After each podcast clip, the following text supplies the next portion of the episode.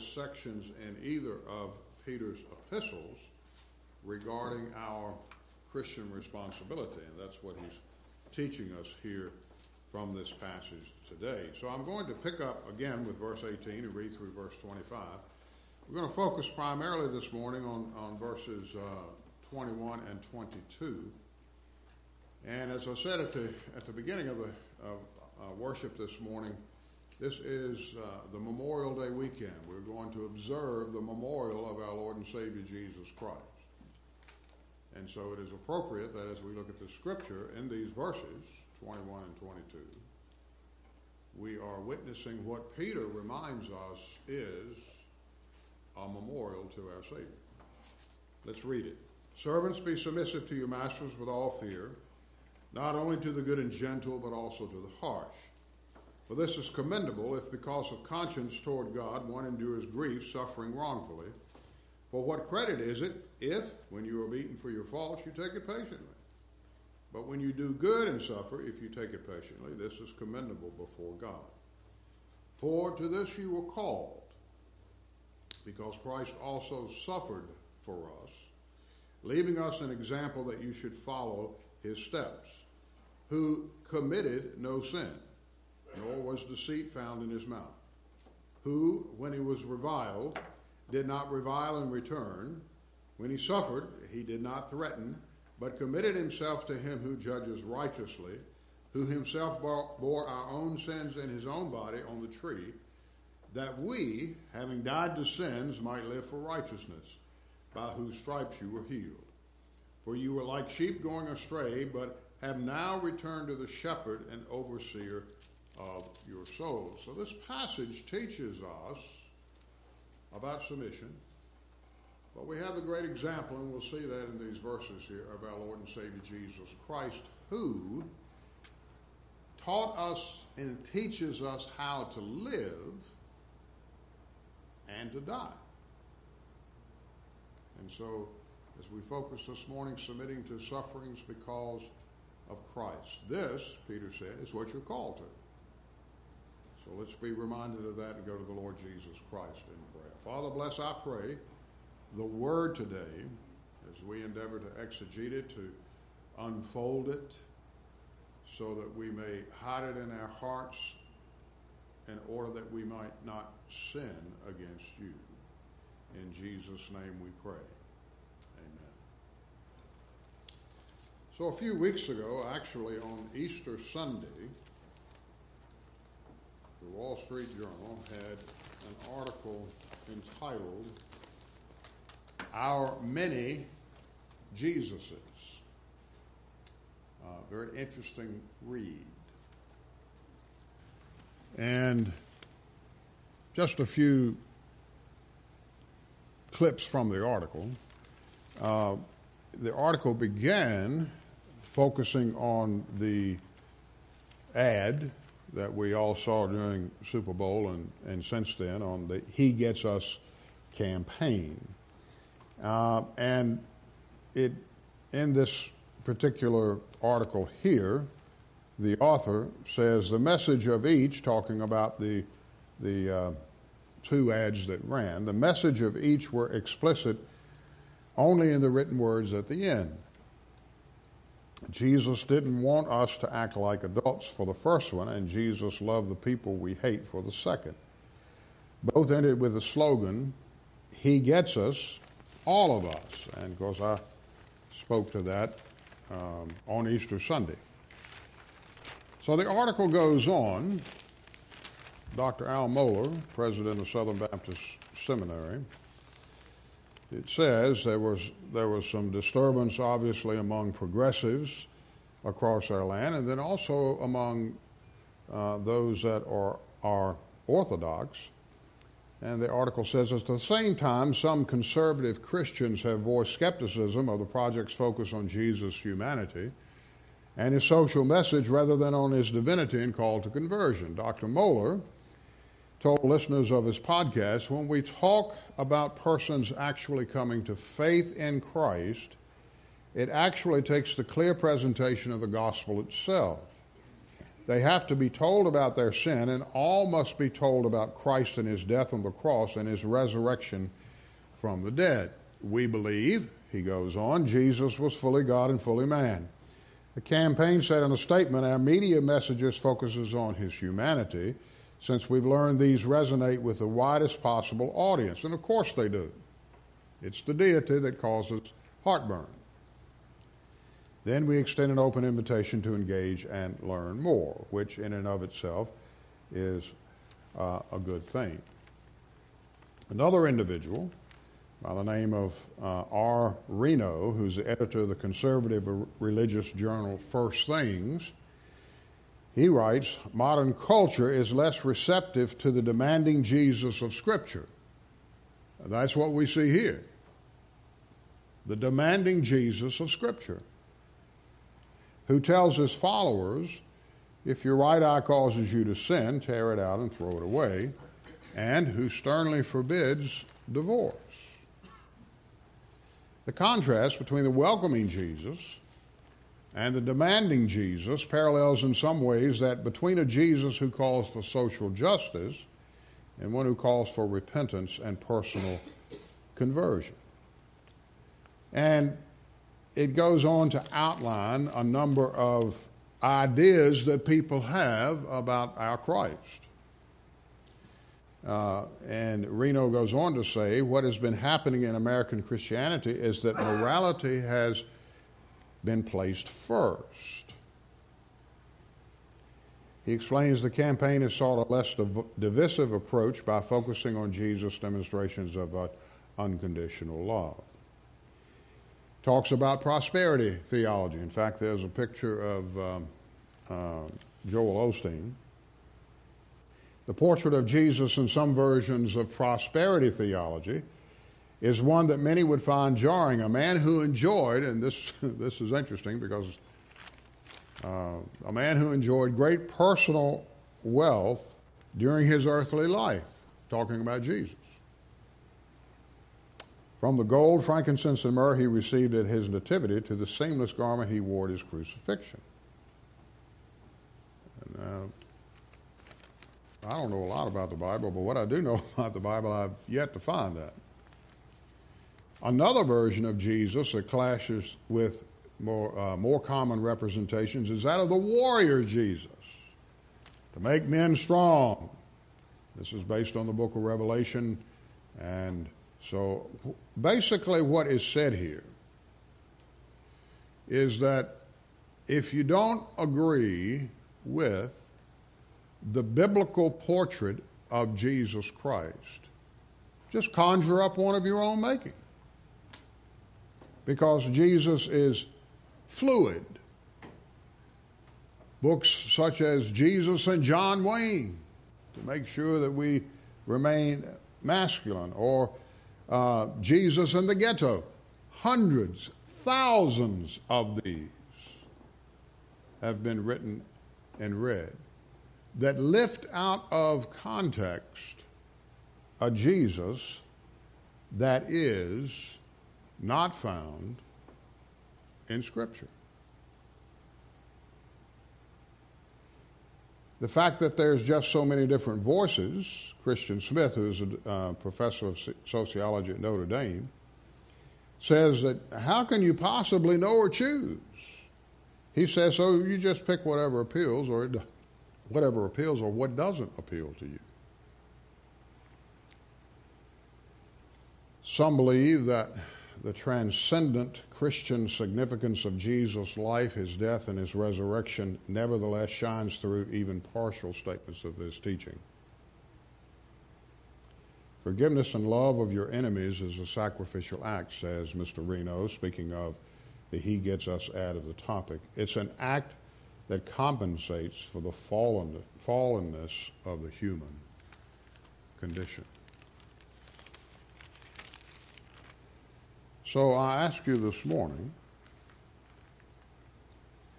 how does my view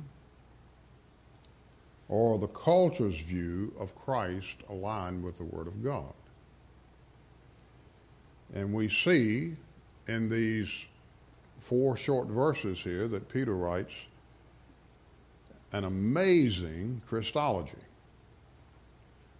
teaching us more about the suffering of Jesus than perhaps the Gospels themselves. Peter here paints a portrait of Christ's suffering.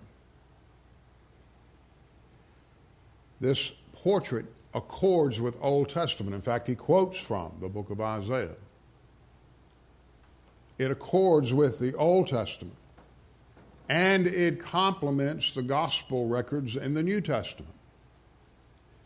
It corrects any false example of God the Son. In fact, he uses the word, for to, verse twenty-one, for to this you were called, because Christ also suffered for, for us, leaving us an example. We'll talk about that as we move through this passage this morning. So Peter explores why we are called to suffer because of the suffering of Jesus Christ. First slide, if you would, Mister Logan. Thank you. So last Sunday, I didn't quite complete the uh, verse, uh, verse twenty, so we're going to back up just a bit and go into that. That's slide three twenty-six, son.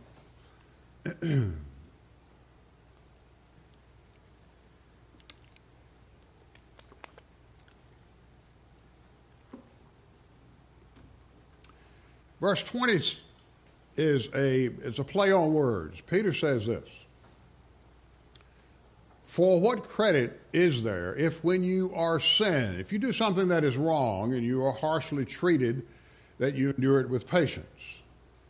Now, I'm speaking to people that often do things wrong. We do them every day.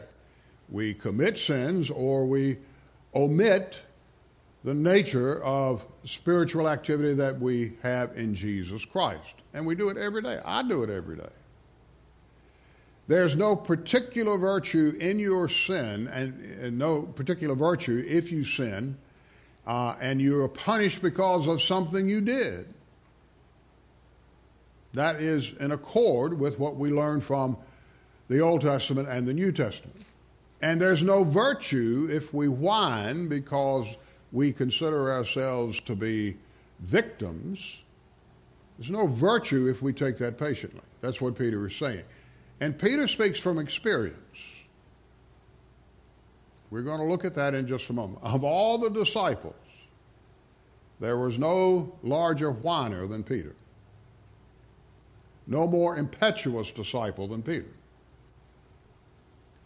But he goes on to say, if when you do good, now this is what he's focused on.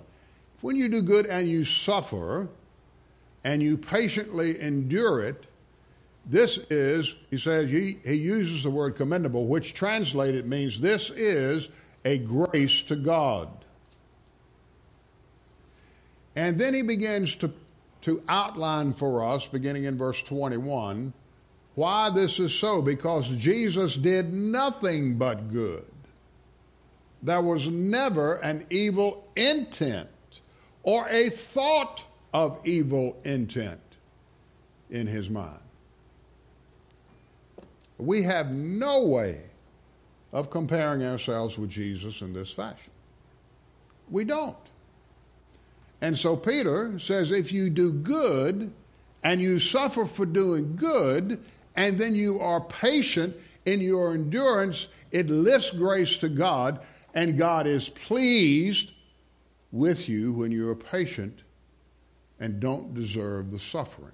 Why? Because Jesus did not deserve his suffering. In fact, his suffering was in my place. Now, some of you are in employment situations, and basically in verse eighteen, this is what he's talking about. He's talking about slaves, and we can, uh, bond servants, we can use that to uh, examine our own lives. Some of you are perhaps in situations in your employment that are not fair. Uh, and we can, we certainly can judge what is fair. Sometimes we judge what is fair unfairly, and we talked about that last Sunday. But we do know that there are occasions when our employers do not treat us or others fairly.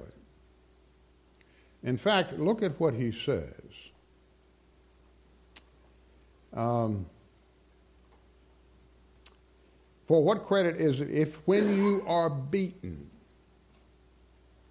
Now, thankfully, we don't have to go through beatings, or at least physical beatings, any longer. Slaves did.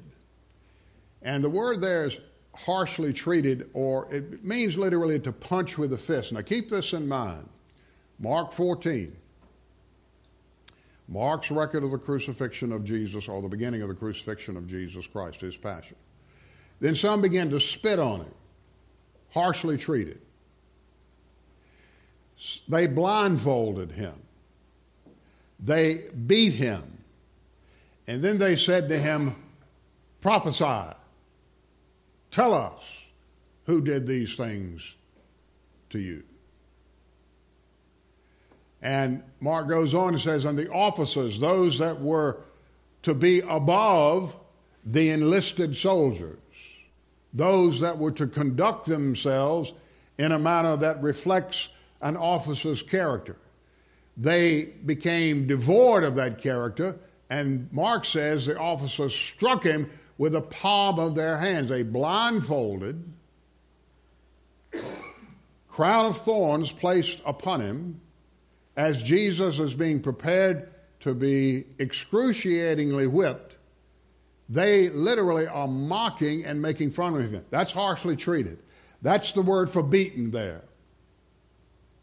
So Peter is recalling this. And he's writing now uh, probably thirty, thirty-five years from this, the time this happened.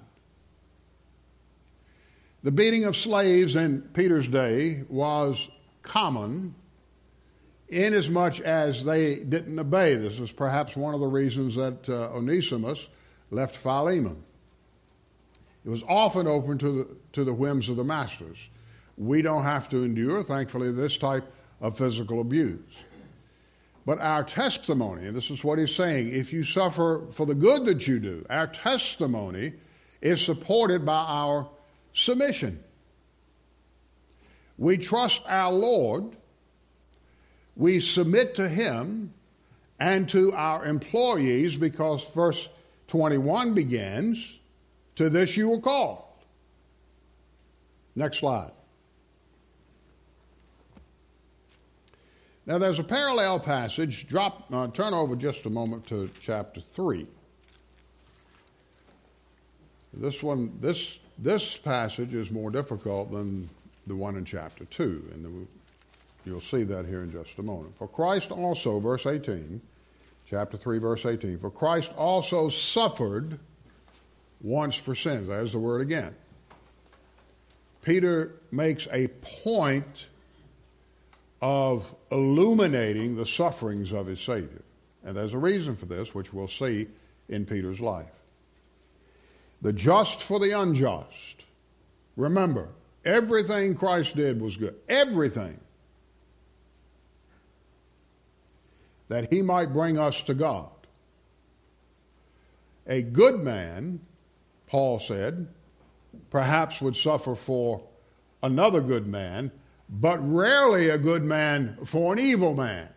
Yet Christ died for us, Romans five, while we were still in our sins. There is no other human example, be they disciple, be they apostle, be they prophet, be they preachers, his mother, ad infinitum. Like Christ.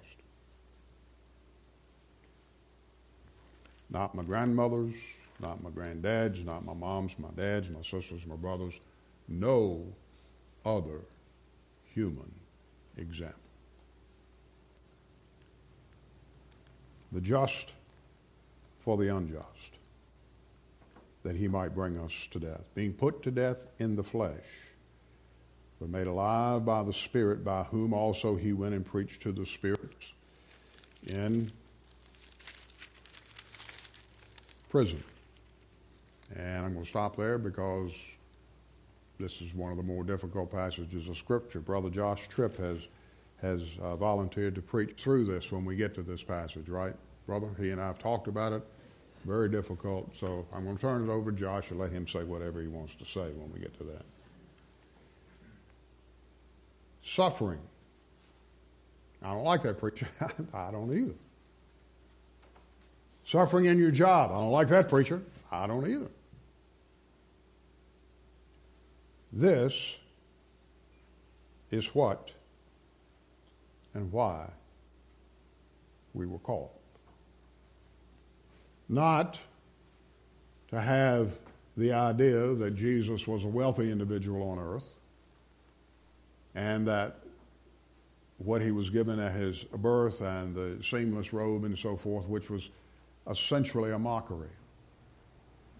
How sad we are when we can arrive at such a conclusion. Why are believers called to suffer? Because he suffered, leaving us an example that we should follow in his steps. The servant, Jesus said, is not above his master. There are many that profess Christ today that don't want to think about this. Now, we're not talking again about a an illness-related suffering. Many of you, there have been times when I've suffered from illnesses or accidents, but that's not what Peter is talking about. He is talking about sufferings at the hand of another person. Peter is the same man who repudiated Jesus with curses. He cursed and he swore, I don't know this man, when he was betrayed. He cursed his Lord. Then he stood by, weeping as Jesus was led from the Praetorium across to the Via della Rosa, which is the, the uh, passageway from the temple to Golgotha. He watched Jesus. The Bible says when the third, when the when the rooster crowed the third time, he turned and he looked at Peter. And Peter went out and wept bitterly. So this is the same Peter that had been convicted by a single glance from the Savior. He distanced himself beginning in Matthew chapter sixteen. Go with me there if you will. Same Peter. So when we say Peter was impetuous, when we say that Peter whined, let's look at some of these. Uh, just uh, one of these incidences. There are numbers of them, but we're going to look at one of them this morning.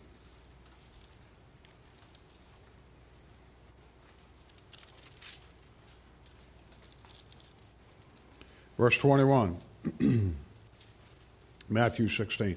From that time, Jesus began to show to his disciples that he must go to Jerusalem and suffer many things from the elders, as the word again, suffer, the elders, the chief priests, and the scribes, and be killed and be raised the third day. Peter took him aside. Now this, Peter is thinking this is a good thing. I'm going to take up for the Savior. Well, let's see. He began to rebuke him. In the Greek, that's the strongest verbal denunciation of what Christ had said. So Peter's thinking, you know, the Lord, the Lord's made a mistake. Certainly this is not going to happen. This man is good. We've seen him. We've watched him. He's, he's fed thousands. He's raised the dead. He has healed these. He's preached. Thousands have come to know him as Savior.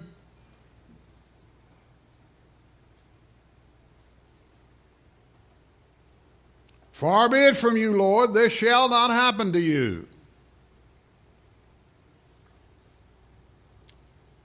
But he, Christ, turned and said to Peter, get behind me, Satan.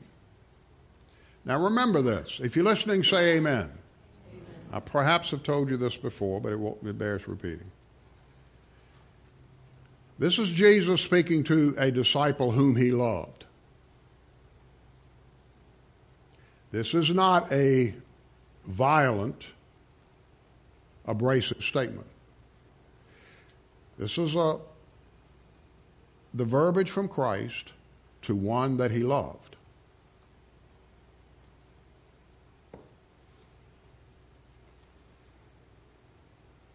Get behind me, Satan. He speaks directly to Peter.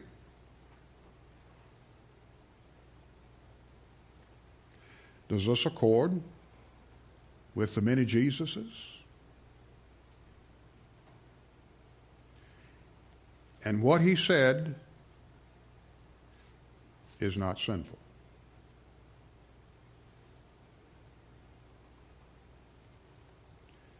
Get behind me, Satan. You are an offense to me. Now, the word offense is a direct repudiation of Peter's use of the of, uh, or of the verbiage that Matthew uses when he says rebuke. It is the reversal of that rebuke.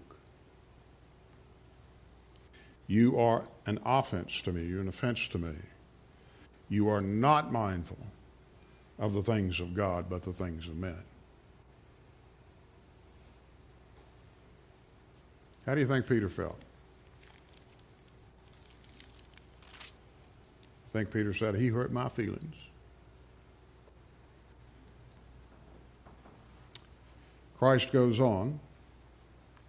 He uses this as a, a teaching moment. We, you you uh, folks that are teachers, you know that you're always looking for an opportunity to teach your students or your children. Then Jesus said to his disciples, if anyone desires to come after me, let him deny himself and take up his cross and follow me.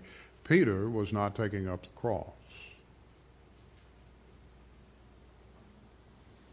For whoever desires to save his life will lose it, but whoever loses his life for my sake will find it.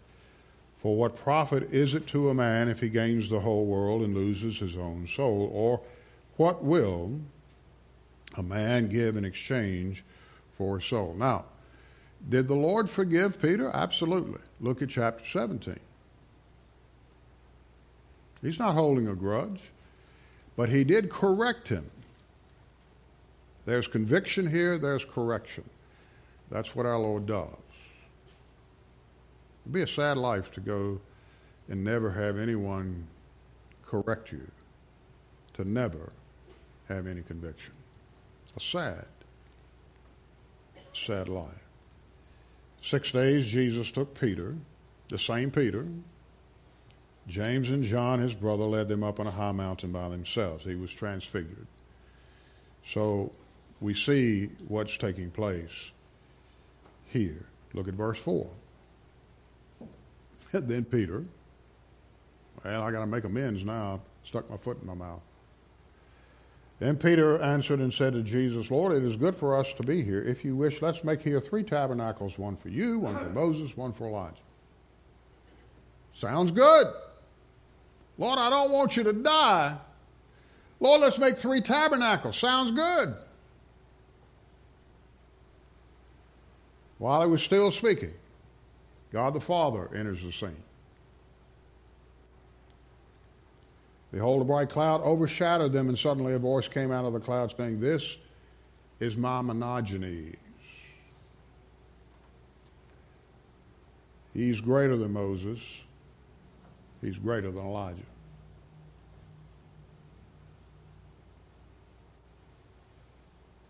You're missing the point, Peter. The one that you follow is not a mere man. He's my son, my beloved son. Hear him. So twice in the space, not after six days, so about a week, twice Peter doesn't understand why Jesus would suffer for him, because naturally, being human, he resisted human suffering. If I were to ask you this morning how many of you want to suffer, after a show of hands, not going to see many hands. if any. Because naturally, we don't want to suffer. And this incurs the strongest rebuke of Christ in the New Testament to any of his disciples. By the way, this was about six months or so before Christ went to Jerusalem. He reminds them, he starts to tell them, I'm going to Jerusalem to be betrayed and crucified, about six months before he actually goes. Now, did Peter learn about suffering? Yes, he did. Turn with me to Acts chapter four. This is the same Peter that now has preached a great sermon on the day of Pentecost. Thousands of souls are converted. The church at Jerusalem is formed.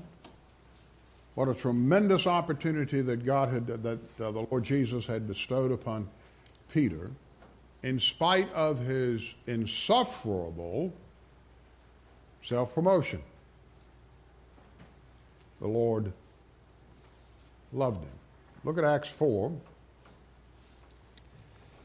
This is Peter and John. Now, as they spoke to the temple, uh, excuse me, uh, verse one. Now, as they spoke to the people, the priest, the captain of the temple, and the Sadducees came upon them, being greatly disturbed that they taught the people and preached uh, in Jesus the resurrection from the dead. Sadducees didn't believe in resurrection. They laid hands on them and put them in custody until the next day, for it was already evening. Jump over to chapter five.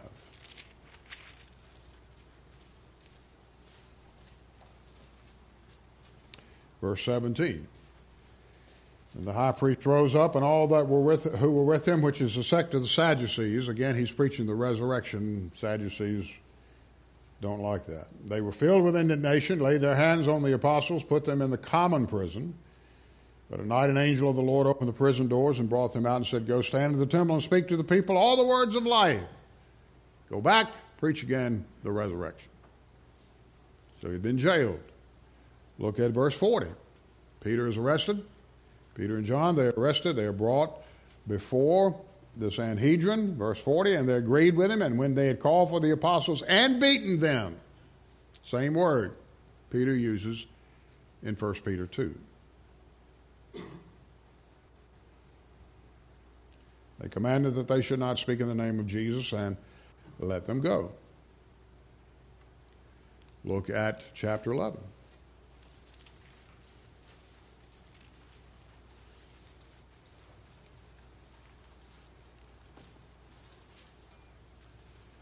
So there is verbal slander within the church of Jerusalem about what Peter is preaching.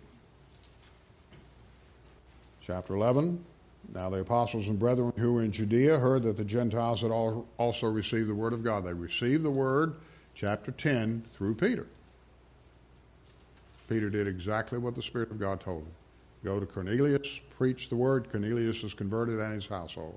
Comes back to the church of Jerusalem, and now a bunch of the Judaizers are upset. And when Peter came up to Jerusalem, those of the circumcision contended with him, saying, You went into the uncircumcision men, you ate with them. So Peter's suffering is not only to the religious individuals that were unsaved. Apparently, some of his suffering also were with those that did not understand justification by faith.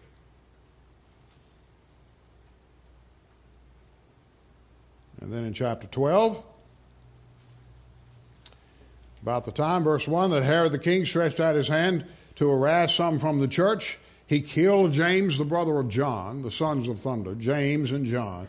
James was killed with a sword, and because he saw that it pleased the Jews, he proceeded further to seize Peter. Now it was during the days of unleavened bread, or the Passover, so when he had arrested him, he put him in prison and delivered him to four squads of soldiers to keep him, intending to bring him before the people after Passover. Peter was kept in prison, but constant prayer was offered to God for him by the church. And so he's in prison. This is the last time in Acts that we hear about Peter's imprisonment. In fact, it's one of the last times we hear about Peter, period, in the book of Acts, because Luke travels now with Paul and Barnabas and eventually Paul and Silas. What do we learn here? He was imprisoned here. He was chained to soldiers. And now he is writing from Rome, telling these pilgrims that you're called to this suffering. Is that a way to build a church? Well, apparently the Spirit of God thinks so. Next slide. There's a couple of things I want to remind you of about Peter. And a great little book entitled, uh, written by a man by the name of Fox. It's called Fox's Book of Martyrs. Uh, you can find it. It's hard, sometimes it's hard to find. I'm not sure that Amazon may have it, and I'm not sure. In any event, I have a copy from my dad. In it, it says, and I quote, "Peter was put to death by crucifixion, by in a, but in a very extraordinary way, with his head downwards, a mode of martyrdom sometimes practiced for the sake of aggravating the sufferings of the martyr. This was predicted by the Lord in John chapter twenty-one, when again Peter, after the resurrection of Jesus Christ, the Lord tells Peter, Peter, when you're old, they're going to take you where you want to go or where you don't want to go, and you're going to end up being killed." Peter didn't want to hear that, even after the resurrection. And he says, "Well, what about John? It's not fair, Lord, that I die. What about John?" And the Lord said, "What happens to John is really none of your business, Peter. He's my child. I will take care of him." And Peter and Paul, uh, excuse me, John, died. Tradition says in Ephesus, preaching. Literally died in the pulpit preaching. But he did die. John twenty-one, Peter seems to know that this event is near at hand, as he writes about that here, or he writes about it in Second Peter. He says, "Shortly I must put off this my tabernacle, even as our Lord Jesus has shown me." Did Peter learn submission? Yes. Peter's been called the first Baptist because it took him a long time, but he learned it. Peter now is about seventy years of age, which was aged. I'm a little past seventy, so I'm aged. He was in prison for nine months in Rome before being crucified on the Vatican Hill by Nero. One of the reasons that the Catholics selected uh, Vatican Hill to build Saint Peter's was because this is supposedly where Peter was crucified. George Jowett wrote a book entitled The Drama of the Lost Disciples. And in it, he says this: "How Peter managed to survive those long, nine long, dreadful months is beyond human imagination. During his entire incarceration, he was manacled in an upright position. seventy-year-old man chained to a column, unable to lay down to rest. When he did rest, it was in an upright position.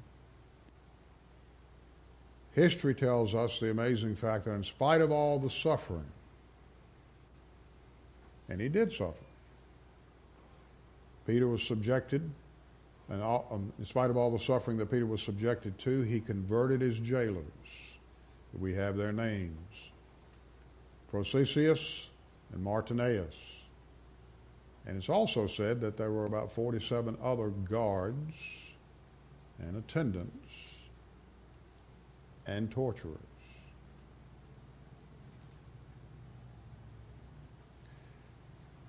To this you were called. Next slide.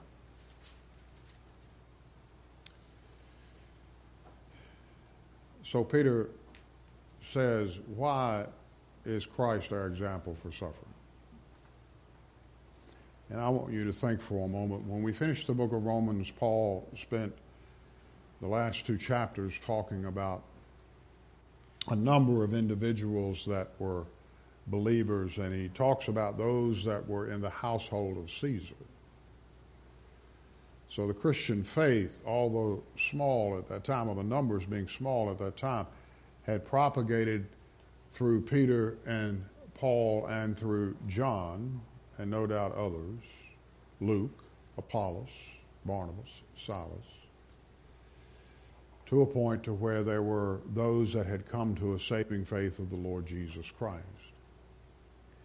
But have you ever noticed in the New Testament that when you come to a passage on suffering, and Paul would do it as well, that Peter and the other New Testament author, uh, authors focus their message on the beauty, grace, mercy, and love of the Lord? Has that ever dawned on you? And that's what we see here. Peter breaks into a doxology. Paul would break into a doxology often. Yes, I'm suffering, but I have not suffered as my Lord suffered. And have you ever noticed that most everything they write about revolves around or uh, revolves about how all of our life is intensified because of his suffering?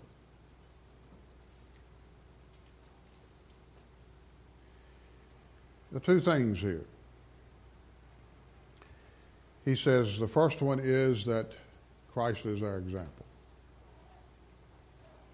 The word that is used there comes uh, hubogrammon, which basically means to trace. It's elementary instruction. It's found only here in the New Testament. I don't know that they still do this, but because I'm an aged man, that's okay.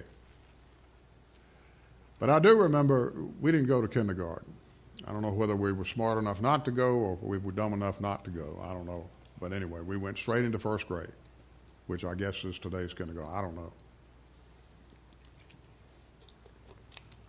And maybe because I didn't go to kindergarten, that tells you a lot more about me than anything else I could come up with.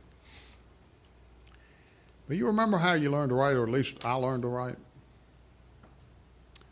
The teacher, Missus Donnell, was my first grade teacher. She was about one hundred ten years old at that time. And bless her heart, uh, she was, uh, she was an excellent teacher that I remember. And so she would hand out papers that had the alphabet on them. Capital A, little a, capital B, little b, so forth, all the way through. Then she would hand out a thinner sheet of paper, and she would say, place this piece over the handout and trace the letters. So I learned to write this way. This is a capital A, this is a small letter a. Now I write it differently now, but learned how to write it then, all the way through. That's what Peter's saying. Christ, the example of Christ's life, should be traced by us. It's not my life and him living in me. It is his life living through me.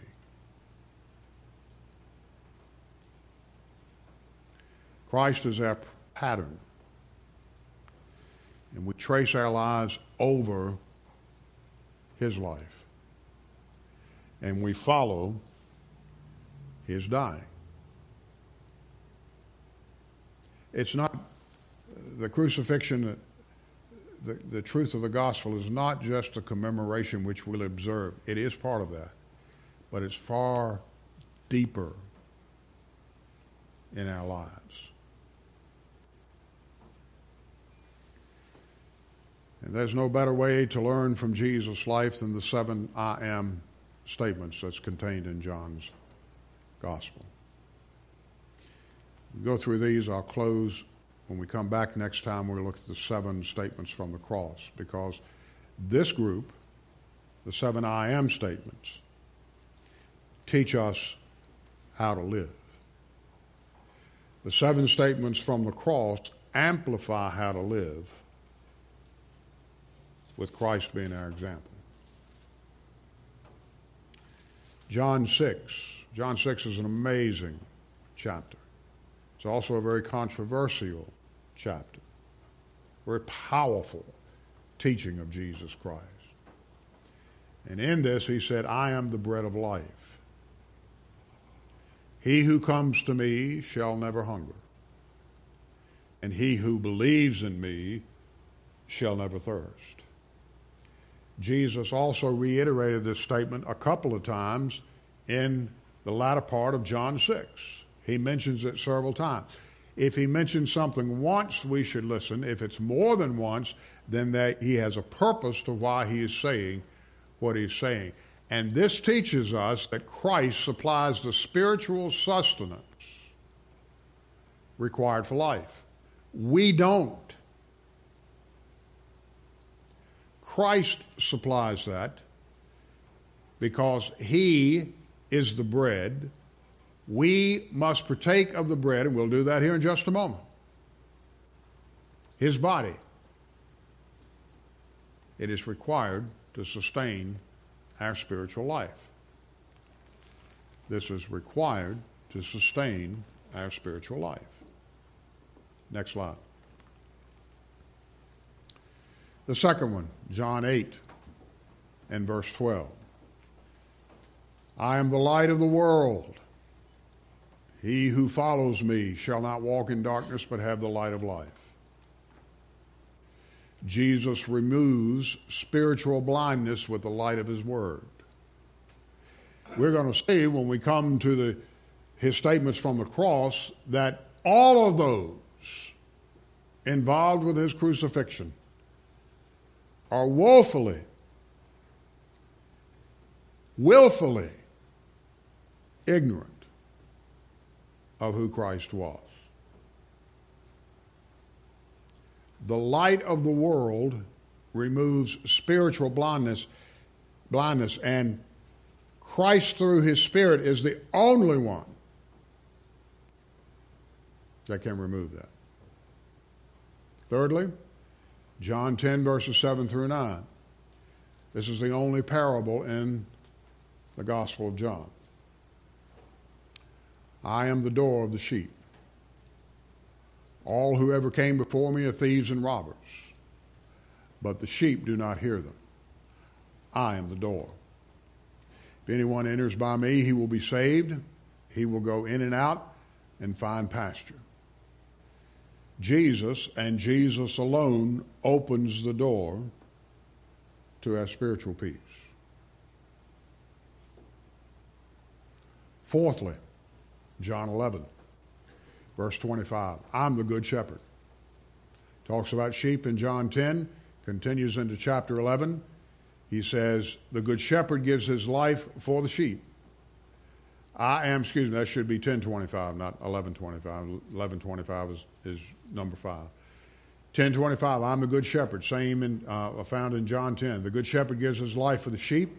I am the good shepherd. I know my sheep. I am known by my own. Jesus, indeed, is our shepherd. The Lord is my shepherd. But he's also, because of this, our pastor. That's what the word means. Our pastor. He's the overseer of our souls. In John eleven, Jesus, before he resurrected Lazarus, says, I am the resurrection and the life. He who believes in me, though he may die, he shall live. This goes back to the phrase, he said, because I live, he says, you will live also. Do you believe this? Jesus asked Mary and Martha, do you believe this, that I'm the resurrection and the life? A lot of people today even claiming to be born-again believers, are doubting heaven and surely doubting hell. But Jesus said, I'm the resurrection. Many people today are living by justification by death instead of justification by faith. I will be justified when I die. And the Bible doesn't teach that, neither did the Lord. Number six, John fourteen. I am the way, I am the truth, I am the life. No one comes to the Father except through me. Again, this is a sticking point. Many Jesuses, sticking point. He's the only exclusive way to God because he is God. And then finally in John fifteen, as he was teaching his, uh, John fourteen, John fifteen, teaching his disciples, he says, I am the true vine, you are the branches. He says, my Father is the husbandman, he who abides in me, and I in him, bears much fruit. For without me you can do nothing. This is one of the strongest ver uh, verses in the Scripture for eternal life and for the security we have, not because of us, because of Jesus. Peter says, to this you were called. This is what is necessary. By the way, I think I've told you before, but the words, the two words, I am, in English go all the way back to Exodus chapter three. I am that I am. It is the highest expression of Old Testament deity, and Jesus used it precisely because he was God. This is how we are to live. Do you live that way this morning?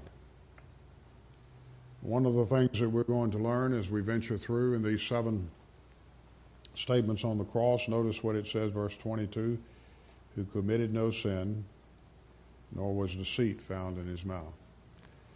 It is interesting that Jesus, during his earthly ministry for three years, three and a half years, that Jesus would preach, he would teach, he would stand his ground, he would correct those that were uh, in error about who he was and about who his Father was. He went about during that time ensuring that people understood the truth about the good news. He changed and challenged their false assumptions about his Father and about who he was. He withstood them face to face. One of the last things that he said in Matthew um, uh, twenty-two, in verse twenty-two, is this: what do you think of Christ? Whose son is he?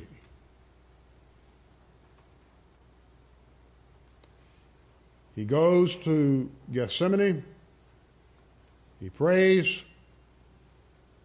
He takes with him his disciples. The temple guards come and arrest him because Judas had betrayed him. The last public words that he says, whom do you seek? Are you seeking Jesus this morning? Let's pray. Father, we thank you for the word. We thank you for our Lord and Savior, Jesus Christ. To this we were called.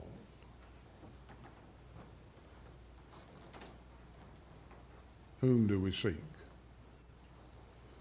Do we seek the many other Jesuses because they make us feel comfortable in our own skin and in our own sin? Or do we fall on our faces before him as Peter did, saying, my Lord and my God? We thank you for Peter, for the word, for his love of you, for his love of the pilgrims. And so our prayer this is this morning as the Spirit of God moves in this place, that you'd bring those that do not know you as Savior to saving knowledge, that they would receive Jesus today. As children of God, remind us yet again and again, this is my body which is broken for you, this do in remembrance of me. This is my blood which is shed for you, this do in remembrance of me. In your name we pray. Amen.